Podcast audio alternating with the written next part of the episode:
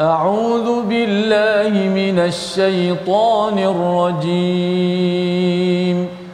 بسم الله الرحمن الرحيم.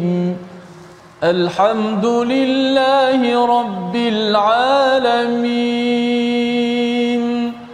الرحمن الرحيم.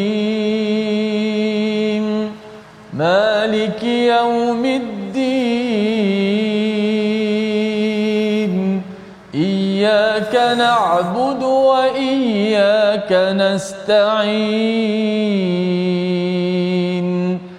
اهدنا الصراط المستقيم.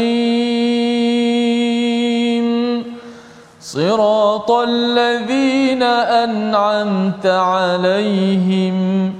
غير المغضوب عليهم ولا الضالين.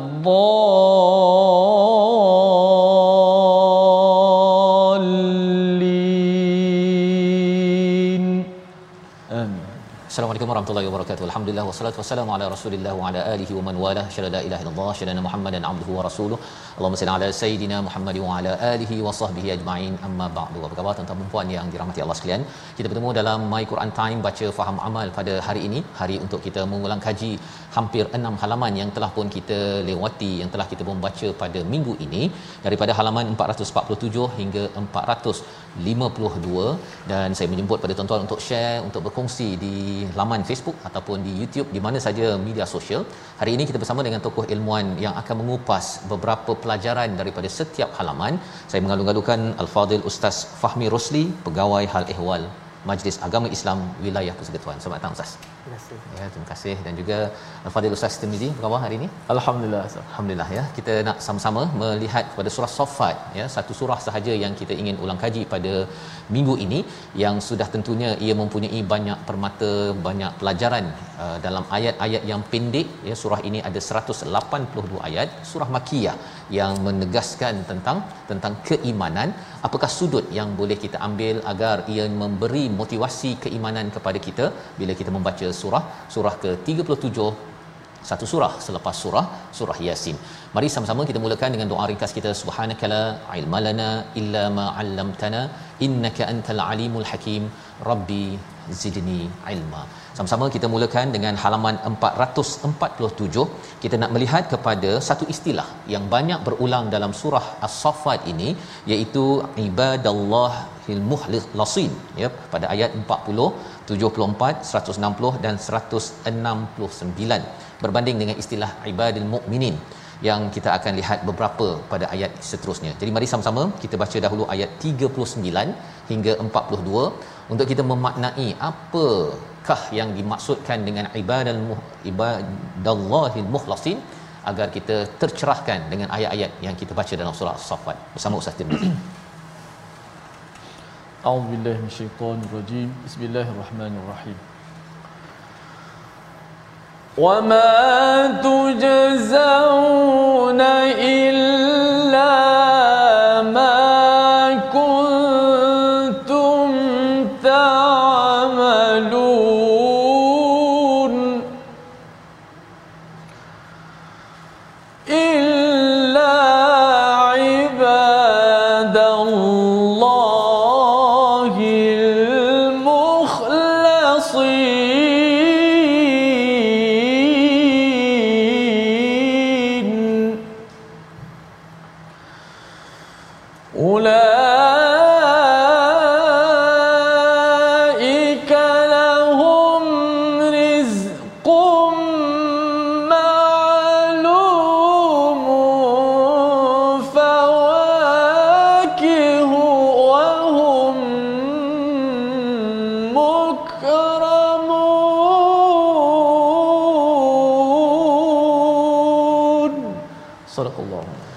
Nazim dan kamu tidak diberi balasan melainkan terhadap apa yang telah kamu kerjakan. Tetapi hamba-hamba Allah yang dibersihkan, mukhlasin.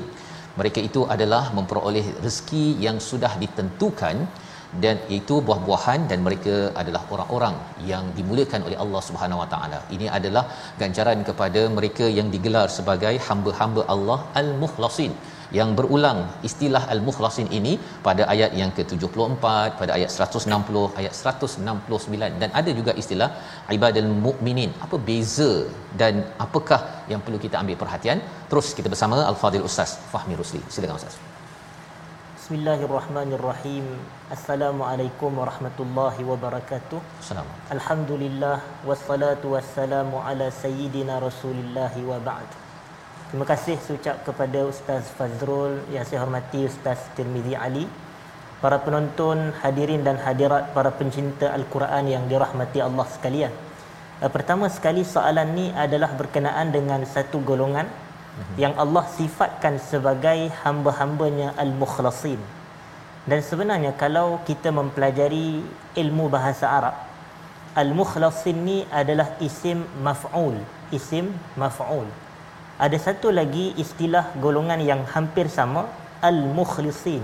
Li, ya? Macam Allah sebut di dalam surah Yusuf ayat yang ke-24, innahu min ibadinal mukhlisin. Lam baris bawah dan kalimah dalam ayat kita ini lam baris atas al-mukhlasin al-mukhlasin adalah isim maf'ul manakala al-mukhlisin adalah isim fa'il kata pelaku kata pembuat jadi apa perbezaan nampak sama tetapi ada perbezaan dari sudut makna? Maka kita katakan al-mukhlasin adalah individu yang Allah pilih mereka ini untuk melakukan ketaatan. Itu isim maf'ul individu yang dipilih oleh Allah Subhanahu wa taala untuk melakukan ketaatan itu satu makna dan yang kedua individu yang dibersihkan oleh Allah daripada dosa kekufuran dan kesyirikan itu dua makna al-mukhlasin sebenarnya maknanya yang diselamatkan yang dibersihkan yang dipilih untuk melakukan ketaatan dan dibersihkan daripada dosa kekufuran dan kesyirikan. Itu makna al-mukhlasin. Kalau orang tanya apa pula makna al-mukhlisin? Macam disifatkan Nabi Yusuf, innahu min ibadinal mukhlisin. Mukhlasin Ustaz. Ayat Mukhlasin. 24, Mukhla. Mukhlas juga. Mukhlasin juga. Jadi kita kata kalimah al-mukhlisin dalam al-Quran ia merujuk kepada golongan yang telah mengikhlaskan agamanya kepada Allah. Hmm. Mengikhlaskan dirinya kepada Allah Subhanahu wa taala. Itu makna. Al-mukhlasin pula adalah isim maf'ul iaitu orang yang telah dibersihkan dijaga dirinya daripada melakukan dosa kesyirikan dan kekufuran.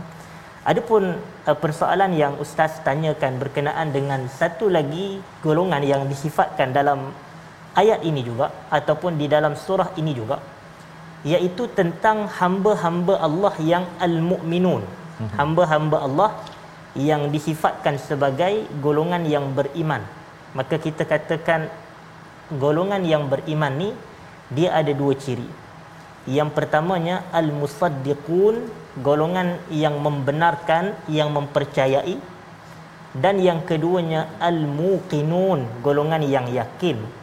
Jadi kalau Allah sifatkan mereka adalah hamba-hamba kami yang beriman, maka mereka adalah hamba-hamba kami yang mempunyai dua sifat. Mm-hmm. Yang percaya kepada kami dan yang yakin kepada kami. Jadi kalau seorang hamba Allah itu dia percaya kepada Allah, dia yakin kepada Allah, maka dia akan melakukan dua perkara. Yang pertama melaksanakan segala arahan Allah, keduanya meninggalkan segala larangan Allah. Kerana apa? Kerana dia yakin dan percaya kepada Allah. Kalau dia yakin dan percaya kepada kewujudan syurga dan neraka pula, maka dia akan melakukan ketaatan yang membawakan dirinya kepada syurga dan kalau dia yakin dan percaya kepada kewujudan neraka dia akan meninggalkan segala kemaksiatan yang membawa dirinya ke neraka. Jadi sebab itu inilah serba sedikit perbezaan antara al-mukhlisun, eh, al-mukhlasin ataupun al-mukhlisin dan juga ibadallah yang beriman itu tadi kalau kita ikut dari sudut perbezaan tidak ada perbezaan yang ketara. Mm-hmm. bahawasanya hamba Allah yang telah diselamatkan oleh Allah dibersihkan daripada dosa kesyirikan dan kekufuran adalah hakikatnya hamba-hamba Allah yang beriman. Wallahu a'lam Terima kasih ucapkan pada Al-Fadhil Ustaz Fahmi. Ya menjelaskan tentang istilah al-mukhlasin ya yang ada di dalam surah surah As-Saffat. Dan juga kita temui pada ayat 24 surah yang ke-12 surah Yusuf sebentar tadi bagaimana ya perjuangan Nabi Yusuf itu untuk juga uh, dilindungi Allah Subhanahu Wa Taala menjadi orang yang mukhlasin yang diikhlaskan dibersihkan daripada segala rencam kehidupan ya uh, dalam salah satu ujiannya bersama dengan Imratul Aziz di di Mesir pada pada waktu itu. Dan alhamdulillah kita sudah pun dapat membezakan di antara istilah al-mukhlasin dan juga mukminin tadi itu. Ya maksudnya ada uh, ke, membenarkan dan meyakini bercakap tentang mukminun itu kita selalu memikirkan kesan di akhirat. Apa yang kita buat sekarang, apa yang kita buat baik dan buruk itu bukan sekadar berhenti di sini tetapi sampai di di akhirat sana menyebabkan kita ni berfikir panjang ya. Itu mungkin istilah orang-orang tua Ustaz ya yang bercakap tentang fikir panjang itu adalah kesan daripada keimanan ya kepada hari ataupun keyakinan pada hari akhirat. Dan bercakap tentang individu muhsin ini yang cemerlang ini salah seorang daripadanya yang di sampaikan pada halaman 448 adalah Nabi Nuh. Kita baca ayat 75 dan 76 untuk sama-sama kita melihat sudut bagaimana Allah memuji kepada Nabi Nuh alaihi salam. Bersama Ustaz Tirmizi.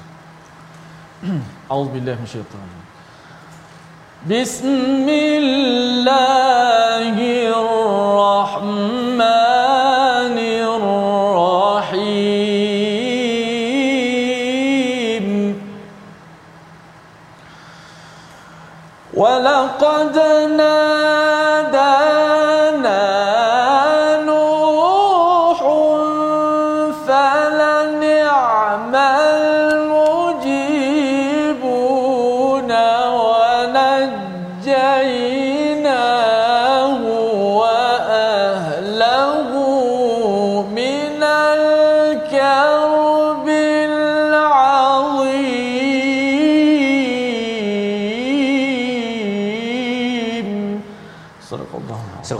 ayat 75 kecuali dan sesungguhnya Nabi Nuh telah berdoa kepada kami maka kamilah sebaik-baik yang memperkenankan doa. Kami telah menyelamatkan dia dan pengikutnya daripada sebuah bencana yang besar. Istilah karbil azim juga digunakan dalam surah ini untuk Nabi Musa dan juga Nabi Nabi Harun. Jadi apabila bercakap tentang mukhlasin dimaklumkan uh, pada ayat 74 dimaklumkan lagi tentang kisah Nabi Nuh dan selamat Ustaz ya. Jadi kalau boleh Ustaz uh, boleh ter, cerahkan sebenarnya apa maksud karbil azim di sini ia ber- merujuk pada bencana di dunia ke dengan ataupun di akhirat bila seseorang itu mendapat status mukhlasin sebentar tadi silakan Uh, baik. Uh, apabila Allah Subhanahu Wa Taala mensifatkan kami telah menyelamatkan dia iaitu merujuk kepada Nabi Nuh alaihi salam wa ahlahu dan ahlinya. Dan ustaz terjemahkan tadi ahli sebagai pengikut. Maka kita katakan biasa kita dengar ahli merujuk kepada keluarga. ya Ha, tetapi ahli di sini maknanya adalah ahlu dinihi, ahli agamanya. Hmm. Maknanya bukan pengikutnya dari kalangan keluarga yang mempunyai nasab keturunan dengan dirinya tidak. Tetapi terjemahan yang tepat adalah pengikut agamanya. Maka Nabi Nuh ni dan juga pengikut agamanya yang beriman dengan dakwah beliau diselamatkan oleh Allah daripada al-karbil azim dan setiap nabi apabila ditujukan kepadanya perkataan Allah selamatkan daripada al-karb al-azim maka al-karb ini maknanya secara literal adalah satu musibah bala bencana keburukan dan kecelakaan.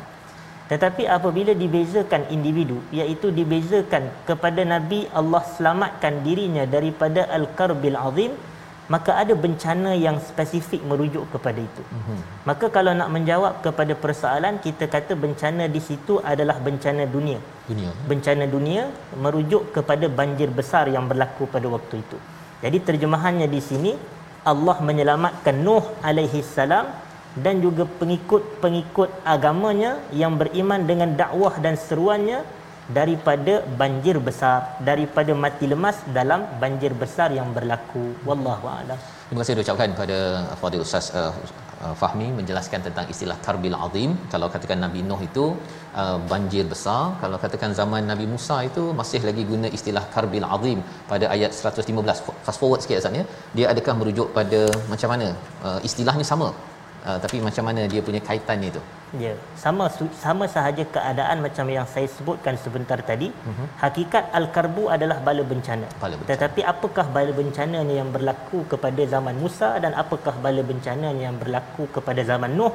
Itu merujuk kepada bencana yang spesifik pada zaman kedua-dua nabi tersebut. Allahu a'lam. Jadi pada zaman Nabi Musa itu adakah dia merujuk kepada yang katak ke ataupun yang uh, pasal kalau Nabi Nuh ni ada kaitan dengan banjir yang zaman Nabi Musa ini pada peristiwa laut ke ataupun dia secara umum sahaja? Betul. Dia termasuk apa sahaja kategori bencana dan bala yang berlaku pada zaman itu termasuklah kejadian dia dikejar oleh uh, Firaun dan bala tenteranya itu juga Allah selamatkan dengan Allah menenggelamkan Firaun di dalam lautan tersebut. Wallahu a'lam.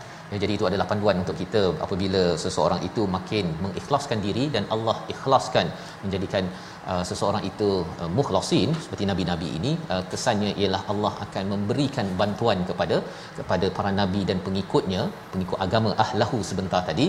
Dan ini juga yang kita ingin lihat kepada kepada uh, bagaimana penerangan di dalam ayat yang ke-80 pada muka surat 449 perkataan al-muhsinin ya tadi kita dah bincang ibadal ibadallah mukhlasin kemudian mukminin ada lagi satu perkataan yang menjadi trend ataupun brand kepada surah as-saffat iaitu muhsinin. Tak banyak di dalam al-Quran hanya sekitar 32 33 kali sahaja muhsinin ini digunakan dan banyak wujud di dalam surah as-saffat. Mari sama-sama kita melihat kepada ayat yang ke-80 ya. Uh, sebagai ayat utamanya dan kemudian kita akan terus sampailah kepada ayat 82 sebelum kita melihat apa maksud muhsinin yang sebenarnya silakan ustaz Tir. A'udzubillahi minasyaitonir rajim. Bismillahirrahmanirrahim. Inna kadzalika najzil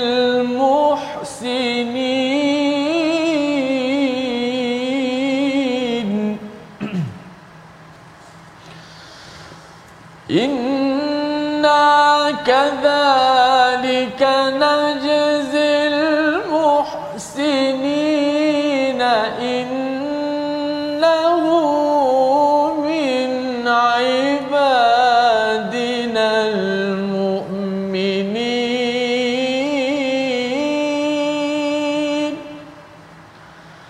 ثم أغرقنا الآخرين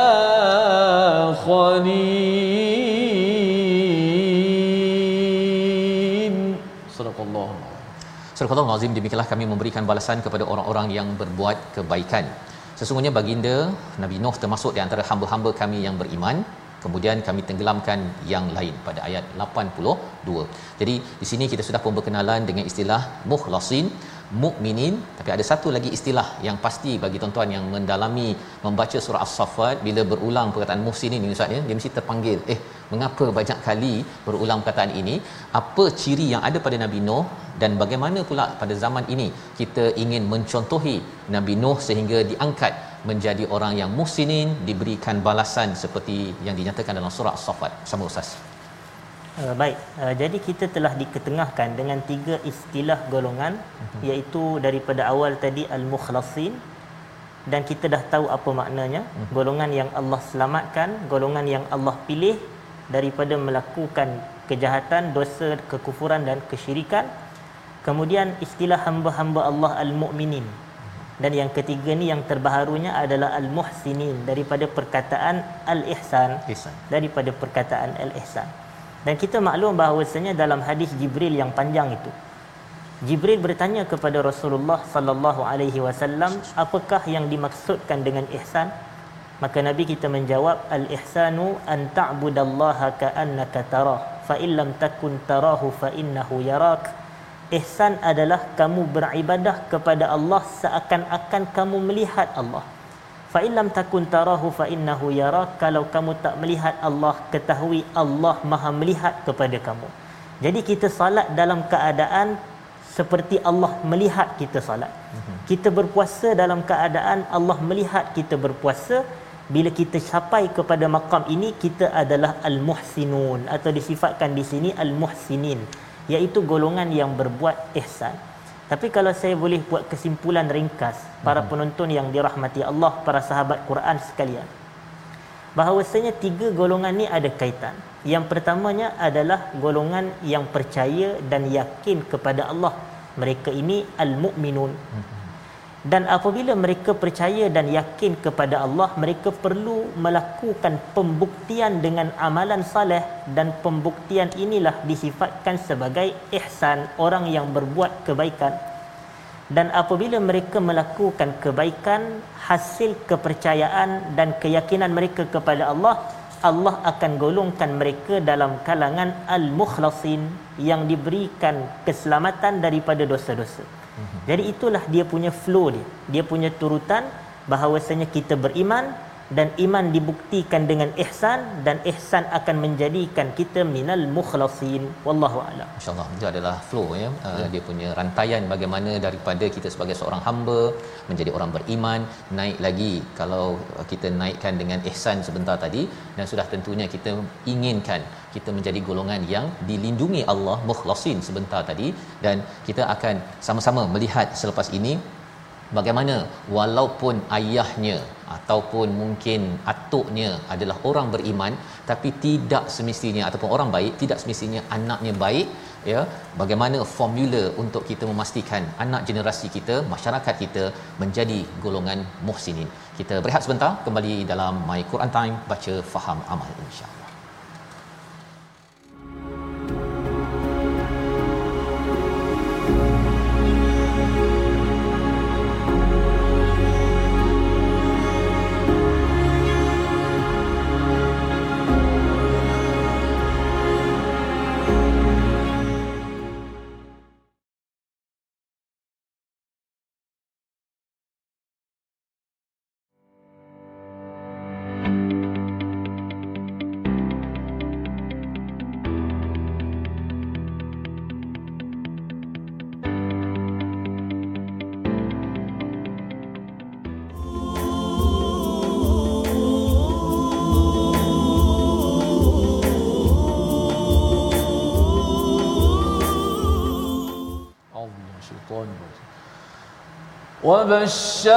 وبشرناه بإسحاق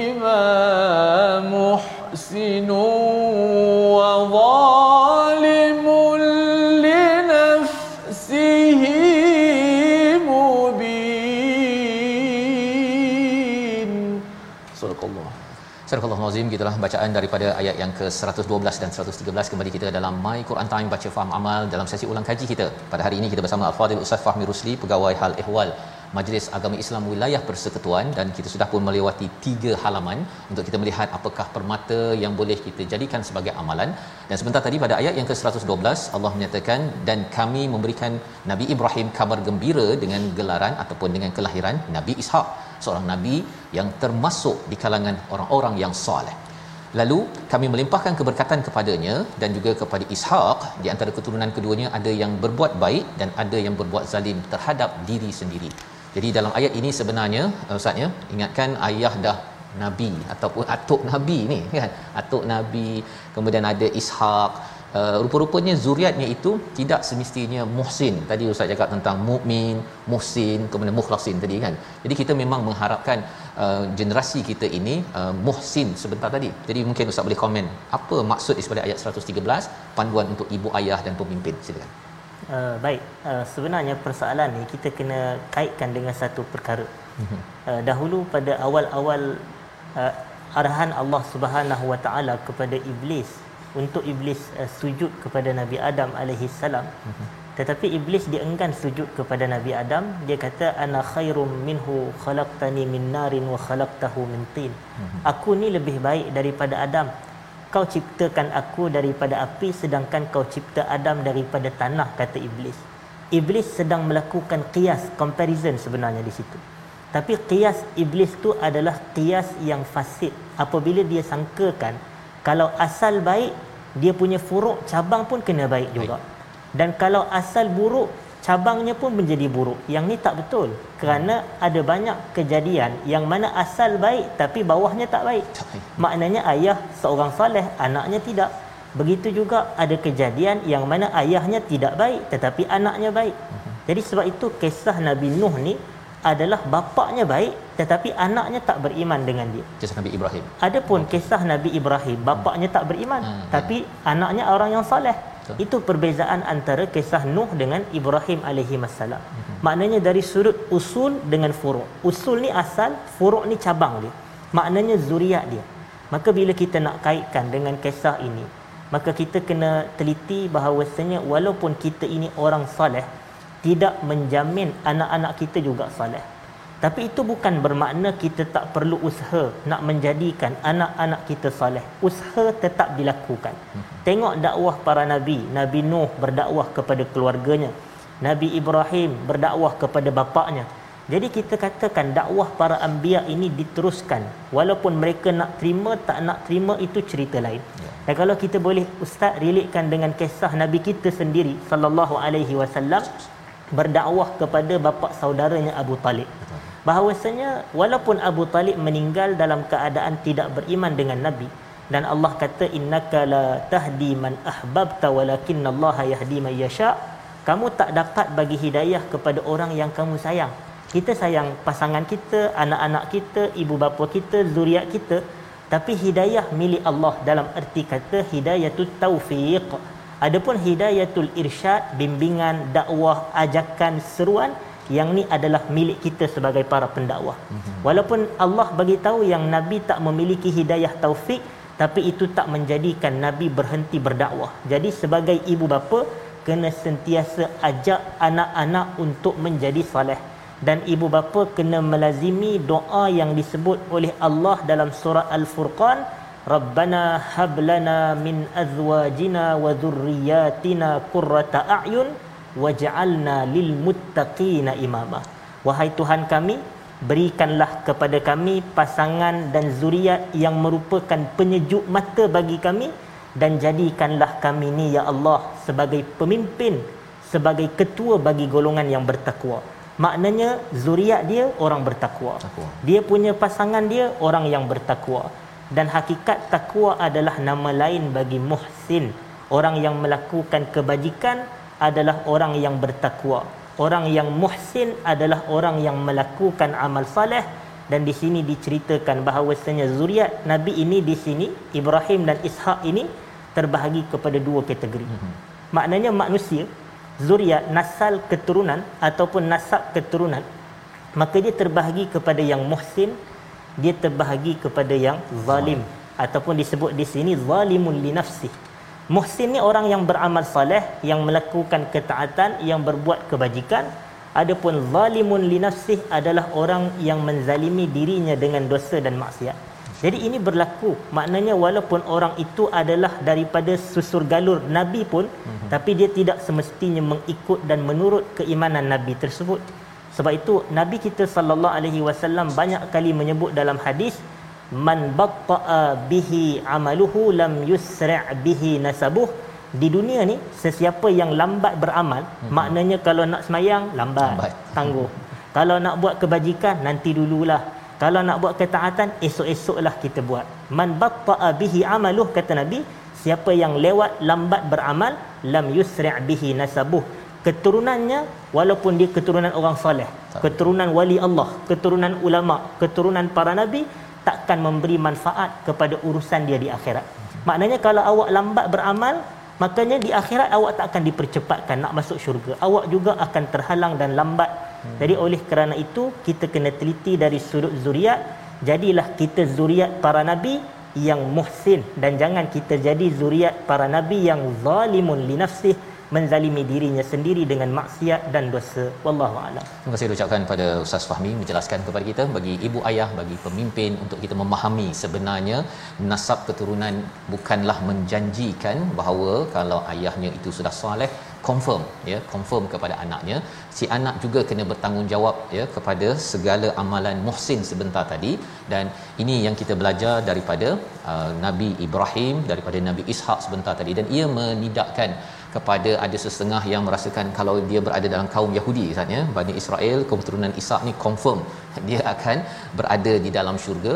Sebenarnya ia perlukan kepada amal takwa sebentar tadi berdasarkan merit daripada Allah. Jadi tidak ada kaitan dengan uh, perkauman ataupun uh, daripada susu galuh tetapi kita kena bertanggungjawab pada pada amal kita dengan izin Allah Subhanahu Wa Taala. Dan ini kita teruskan pada muka surat 451 bercakap tentang mengajak kepada kebaikan ini sudah tentunya ada cabaran kita lihat kepada kisah Nabi Yunus pada ayat 139 hingga 144 untuk sama-sama memujuk kepada diri kita memujuk pada Nabi Muhammad sallallahu alaihi wasallam bagaimana mengajak orang ini memang ada cabaran tapi bagaimana kita berinteraksi dengan cabaran orang-orang yang mendustakan kita baca ayat 139 hingga ayat 144 silakan Ustaz A'udzubillahi minasyaitonir rajim. Bismillahirrahmanirrahim. وإن يونس لمن المرسلين.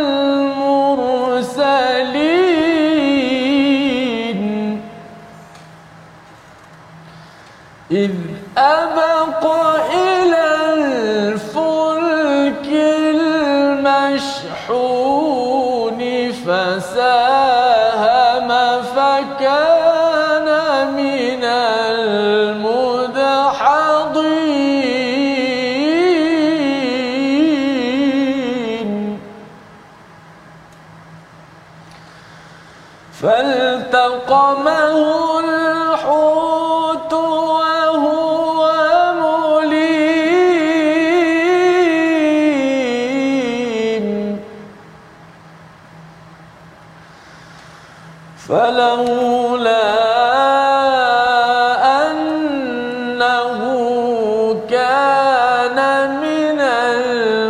سبحي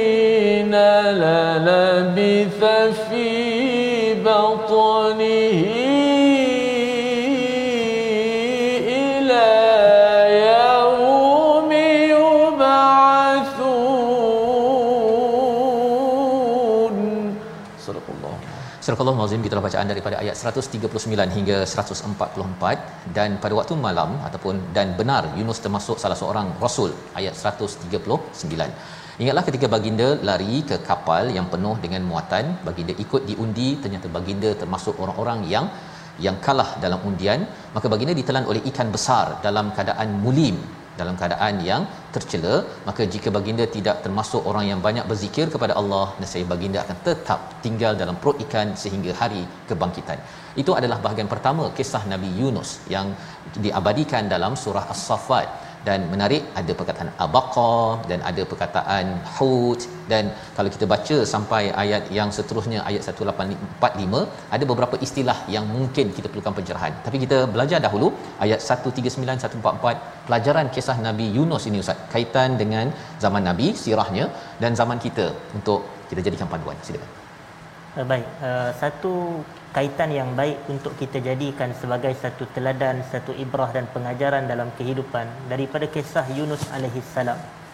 Kita boleh kaitkan dengan ayat 143, 144 daripada surah As-Saffat ini dan juga dalam ayat yang ke-87 daripada surah Al-Anbiya yang mana Allah menceritakan wazannuni idzahaba mughadiban fadhalla fadhanna allan naqdira alaih fanada fi dhulumati alla ilaha illa anta subhanaka inni kuntu minadh zalimin dan Nabi Yunus apabila dia pergi meninggalkan kaumnya dalam keadaan marah kepada mereka fadhanna allan naqdir alaih lalu dia menyangka yang kami takkan dapat mengambil tindakan atas perbuatan yang melarikan diri tersebut. Mm-hmm. fanada fi dhulumat lalu Nabi Yunus berdoa dalam az-zulumat kegelapan kegelapan merujuk kepada kegelapan perut ikan kegelapan lautan dan kegelapan malam. Sebab itu az-zulumat datang dalam bentuk jamak dalam plural. Kemudian dia berdoa dia kata la ilaha illa anta tidak ada tuhan selainmu ya Allah. Subhanak maha suci kamu aku tergolong dalam kalangan orang yang menzalimi diri sendiri. Dan Allah memberitahu selepas daripada ayat ke-87 tersebut fastajabna lahu wa najjaynahu minal gham wa kadzalika nunjil mu'minin. Kami mustajabkan doanya dan kami selamatkan Yunus daripada malapetaka yang menimpanya ditelan oleh ikan nun, ikan paus besar itu dan kemudian demikianlah kami menyelamatkan orang-orang yang beriman. Mm-hmm. Walaupun dia kata aku ni minaz zalimin, aku adalah orang yang menzalimi diri, tapi Allah kata tidak. Yunus adalah hamba kami yang beriman. Mm-hmm. Jadi kita nampak apabila Nabi Yunus ni ditimpa musibah, kecelakaan dan kesulitan dalam hidup, dia segera berdoa kepada Allah. Dia minta bantuan, pertolongan, keselamatan dan perlindungan Tuhan dan ajaibnya Ustaz, Allah segera mustajabkan. Hmm. Fastajabna lahu wa najjaynahu minal gham. Jadi macam mana kita ni sebagai manusia pada akhir zaman, kita juga akan diuji dengan kesenangan, dengan kesulitan. Jadi macam mana kita nak selamat daripada kesulitan, kena tengok apa yang Nabi Yunus buat. Mm-hmm. Nabi Yunus ni Allah mustajabkan doanya bukan kerana semata dia nabi, tidak. Kalaulah doa mereka ini mustajab kerana mereka nabi, sulat susahlah kita kerana kita bukan nabi nak mencapai doa yang mustajab. Lalu Allah sebut dalam surah Al-Anbiya itu innahum kanu yusari'una fil khairat wa yad'unana raghaban wa rahaba wa kanu lana khashi'in. Mereka ini adalah golongan yang sentiasa bersegera melakukan kebaikan. Nampak? Cepat nak buat baik laju segera. Dan mereka berdoa dengan penuh pengharapan dan rasa takut mereka khusyuk dalam beribadah kepada kami. Dan ibadah paling utama yang menyelamatkan Yunus daripada kesulitan dan kesukaran adalah semasa dia senang dia banyak bertasbih kepada Allah. Dia banyak bertasbih kepada Allah sehingga Allah kata falaula annahu kana minal musabbihin la labitha fi batnihi ila yaumi yub'atsun kalaulah Yunus tidak tergolong dalam kalangan orang yang banyak bertasbih kepada Allah subhanallah subhanallah subhanallah nescaya dia akan kekal berada dalam perut ikan nun sehingga hari kiamat Allah kata jadi apa yang menyelamatkan Nabi Yunus daripada kesulitan dan kesukaran tersebut tasbih dia kepada Allah. Jadi semua para nabi yang kita telah ceritakan sebelum ini, Ibrahim ke Ishak ke Nuh ke Yunus, mereka adalah golongan yang mengingati Allah semasa mereka senang, lalu apabila mereka susah, Allah membantu dan menolong mereka daripada kesusahan dan kesulitan tersebut. Inilah pengajaran yang boleh kita ambil iktibar. Kita sebagai hamba Allah akan diuji dengan kesenangan dan kesusahan. Kita nak Allah bantu kita semasa kita susah, masa kita senang kita kena ingat Allah. Seperti yang Nabi sallallahu alaihi wasallam sebut ta'arraf ila Allah fi raha ya'rifuka fi shiddah. Kenallah Allah semasa kamu senang Allah akan kenal kamu ingat kamu tolong kamu semasa kamu susah. Wallahu a'lam insyaallah itu adalah penerangan. Bagaimana? Ya kita mengambil contoh daripada daripada Nabi Yunus alaihi salam di mana bila Nabi Yunus menyatakan dalam surah al-anbiya la ilaha illa anta subhanaka inni kuntu minadh dhalimin itu rupa-rupanya Allah terus kabulkan ustaz ya. Disebabkan dalam keadaan senang Nabi Yunus bersegera berbuat kebaikan dan juga berdoa pada Allah ya bertasbih mengingat Allah. Inilah amalan yang kita boleh amalkan. Kerana kita tahu bahawa ada masa kita senang jangan kita isikan dengan perkara yang sia-sia tetapi dengan bersegera dalam kebaikan peluang untuk kita buat ekstra ya dari segi amal-amal kebaikan. Moga-moga ia menjadi menjadi asbab rahmat Allah turun ketika kita amat memerlukan dalam kehidupan kita seharian. Dan ini dibuktikan pada ayat 145 ayat 146 di hamburkan ataupun selepas itu nabi nabi Yunus uh, keluar daripada perut ikan tersebut di satu daerah tandus dan beliau sakit. Wa ambatna alaihi syajaratan min yaqtin mungkinlah sikit ringkas ustaz ya. Walaupun sebenarnya uh, mungkin ada yang tertanya-tanya yaqtin ni uh, ustaz dulu mungkin di Jordan ke ataupun di luar negara pernah ke jumpa yaqtin ini ataupun zaman sekarang tak ada yaqtin dah. Silakan. Ya, sejujurnya saya tidak pernah uh, jumpa yang disebut sebagai yaqtin tu. Mm-hmm. melainkan ni adalah istilah Qurani yang Quran ceritakan. Ia adalah sejenis pokok yang berbuah. Mm-hmm. jadi oleh kerana itu tujuan Allah berikan kepada Nabi Yunus tak lain tak bukan adalah untuk menghilangkan kesakitan dia keluarnya dia daripada perut ikan. Mm-hmm. biasalah kita apabila terperangkap dalam perut ikan kita berada dalam kelaparan kesakitan kesusahan. Mhm. jadi Allah memberikan satu asbab dengan adanya pokok yaktin ini untuk Nabi Yunus menjadi sihat dan sembuh. Wallahu alam. Jadi ini adalah sebagai asbab Allah Sebagai hantarkan uh, yang pentingnya kita memahami hidayah daripada perkara ini bukannya mencari yaktin ya mungkin tak jumpa-jumpa ataupun makan yaktin pun tak sembuh-sembuh. Rupa-rupanya yang menyembuhkan Allah kerana kerana Allah mengurniakan rahmat ya kerana kita bersegera buat kebaikan kita mengingat Allah dan juga bertasbih. Itu uh, perkara penting. Kadang-kadang ada orang dia ambil sudut oh ini boleh buat bisnes ni. Kan mencari rupa-rupanya dia terlupa bahawa ada ayat-ayat sebelum sebelum itu. Dan sudah tentunya bercakap tentang doa di hujung surah As-Saffat ini ayat 180 181 182 kita ingin baca. Biasa kita dengar imam membaca kita berdoa kita ada baca bacaan ini bersama Ustaz Tirmizi dan kita nak memahami apakah isi kandung. Ayat 180 182 silakan Ustaz. Auzubillahi minasyaitanir rajim Bismillahirrahmanirrahim. سبحان ربك بالعزة عما يصفون وسلام على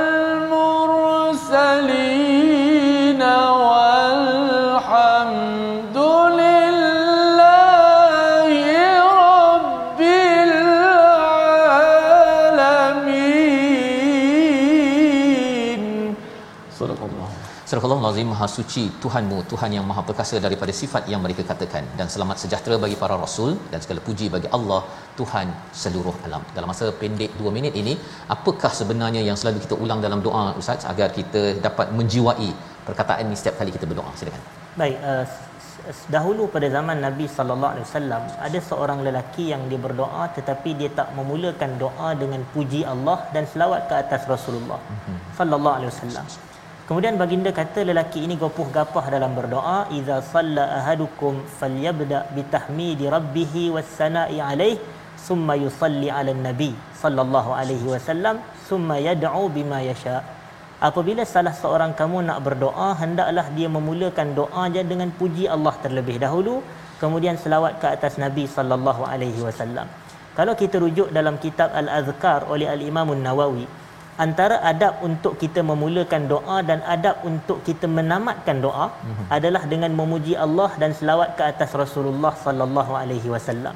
Sebab itu sebahagian imam-imam kita semasa salat sebelum nak mula doa alhamdulillah wassalatu wassalam ala rasulillah dan mengakhiri dengan subhana rabbika rabbil izzati amma yasifun termasuk pujian kepada Allah wassalamun alal mursalin dan ucapan salam kepada para rasul dan nabi kita termasuk dalam kalangan rasul. Jadi termasuk juga salam ke atas Rasulullah uh, apa nama? Wassalamun alal mursalin walhamdulillahi rabbil alamin dan segala puji bagi Allah Tuhan sekalian alam. Ini juga termasuk dalam pujian kepada Allah. Sebahagian ulama mensifatkan doa ni sebagai doa kafaratul majlis doa penutup dan penamat bagi majlis kerana ada riwayat daripada beberapa sahabat Nabi antaranya adalah uh, kata-kata daripada Ali radhiyallahu anhu bahawasanya sesiapa yang suka untuk timbangan amalannya dipenuhi dengan ganjaran pahala yang besar hendaklah dia pada penghujung majlisnya membaca subhana rabbika rabbil izzati amma yasifun wa salamun alal mursalin walhamdulillahi rabbil alamin. Dan ada satu faedah ringkas ini adalah dalil kenapa bila kita sebut nama Nabi Allah Ibrahim kita kata alaihi salam. Kita tak biasa sebut alaihi salatu wassalam. Nabi Musa alaihi salam. Nabi Isa alaihi salam. Kerana dalam ini Allah kata wassalamun alal mursalin. Allah tak kata wassalatu wassalamu alal mursalin. Jadi para rasul selain daripada nabi kita kita ucap alaihi salam. Alaihi salam. Adapun kepada Rasulullah kita ucapkan alaihi salatu wassalam kerana perintah Allah dalam Quran dalam surah Al-Ahzab itu innallaha wa malaikatahu yusalluna 'alan nabi ya ayyuhallazina amanu sallu alaihi wa sallimu taslima itu faedah ini adalah doa kafaratul majlis penutup majlis wallahu alam Terima kasih ucapkan kepada Ustaz Fahmi menjelaskan tentang ini adalah penutup doa dan penutup kepada sesuatu majlis. Ya biasa kita dengar kafaratul majlis itu yang satu lagi besi Ustaz ya. Betul. Uh, Subhan. yang itu perlukan penerangan lanjut tetapi kita uh, jadikan ini juga sebagai amalan kita dan kita berdoa pada Allah Subhanahu Wa Taala agar enam halaman pada hari ini. Surah As-Saffat bermula dengan bercerita pasal malaikat dan memuji kehebatan Allah Subhanahu Taala. Di hujung ini juga kita memuji Allah. Kita harapkan kita menjadi orang yang selalu berdoa bersegera ke arah kebaikan dan juga selalu bertasbih kepada Allah Subhanahu Taala. Kita berdoa di hujung ini bersama Al-Fadhil Ustaz Tirmizi بسم الله الرحمن الرحيم. الحمد لله رب العالمين والصلاة والسلام على أشرف الأنبياء المرسلين وعلى آله وصحبه أجمعين. اللهم أحينا على الإيمان وتوفنا على الإيمان واحشرنا مع زمرة أهل الإيمان. اللهم اجعلنا من أهل الإيمان ممن بشرتهم بالروح والريحان والرضا والرضوان يا رب العالمين. اللهم اختم لنا بالإيمان اللهم اختم لنا بالإيمان اللهم اختم لنا بالإحسان يا رب العالمين. سبحان ربك رب العزة عما يصفون وسلام على المرسلين والحمد لله رب العالمين Amin ya rabbal alamin. Moga-moga Allah mengabulkan doa kita dan saya ucapkan ribuan terima kasih kepada Al-Fadhil Ustaz Fahmi Rusli Pegawai Hal Ehwal Majlis Agama Islam Wilayah Persekutuan sudi bersama pada hari ini untuk kita sama-sama melihat surah As-Saffat dengan lebih mendalam. Kita harapkan dengan kefahaman ini menjelaskan lagi menjadi asas hidayah dalam kehidupan kita seharian dan kita akan menyambung pada pada hari esok iaitu surah Sad surah yang ke-38 penuh dengan dengan cerita menarik dan dalam masa yang sama bercakap tentang seruan tadabbur tadzakur kepada al-Quran. Kita bertemu lagi My Quran Time baca faham amal insya-Allah.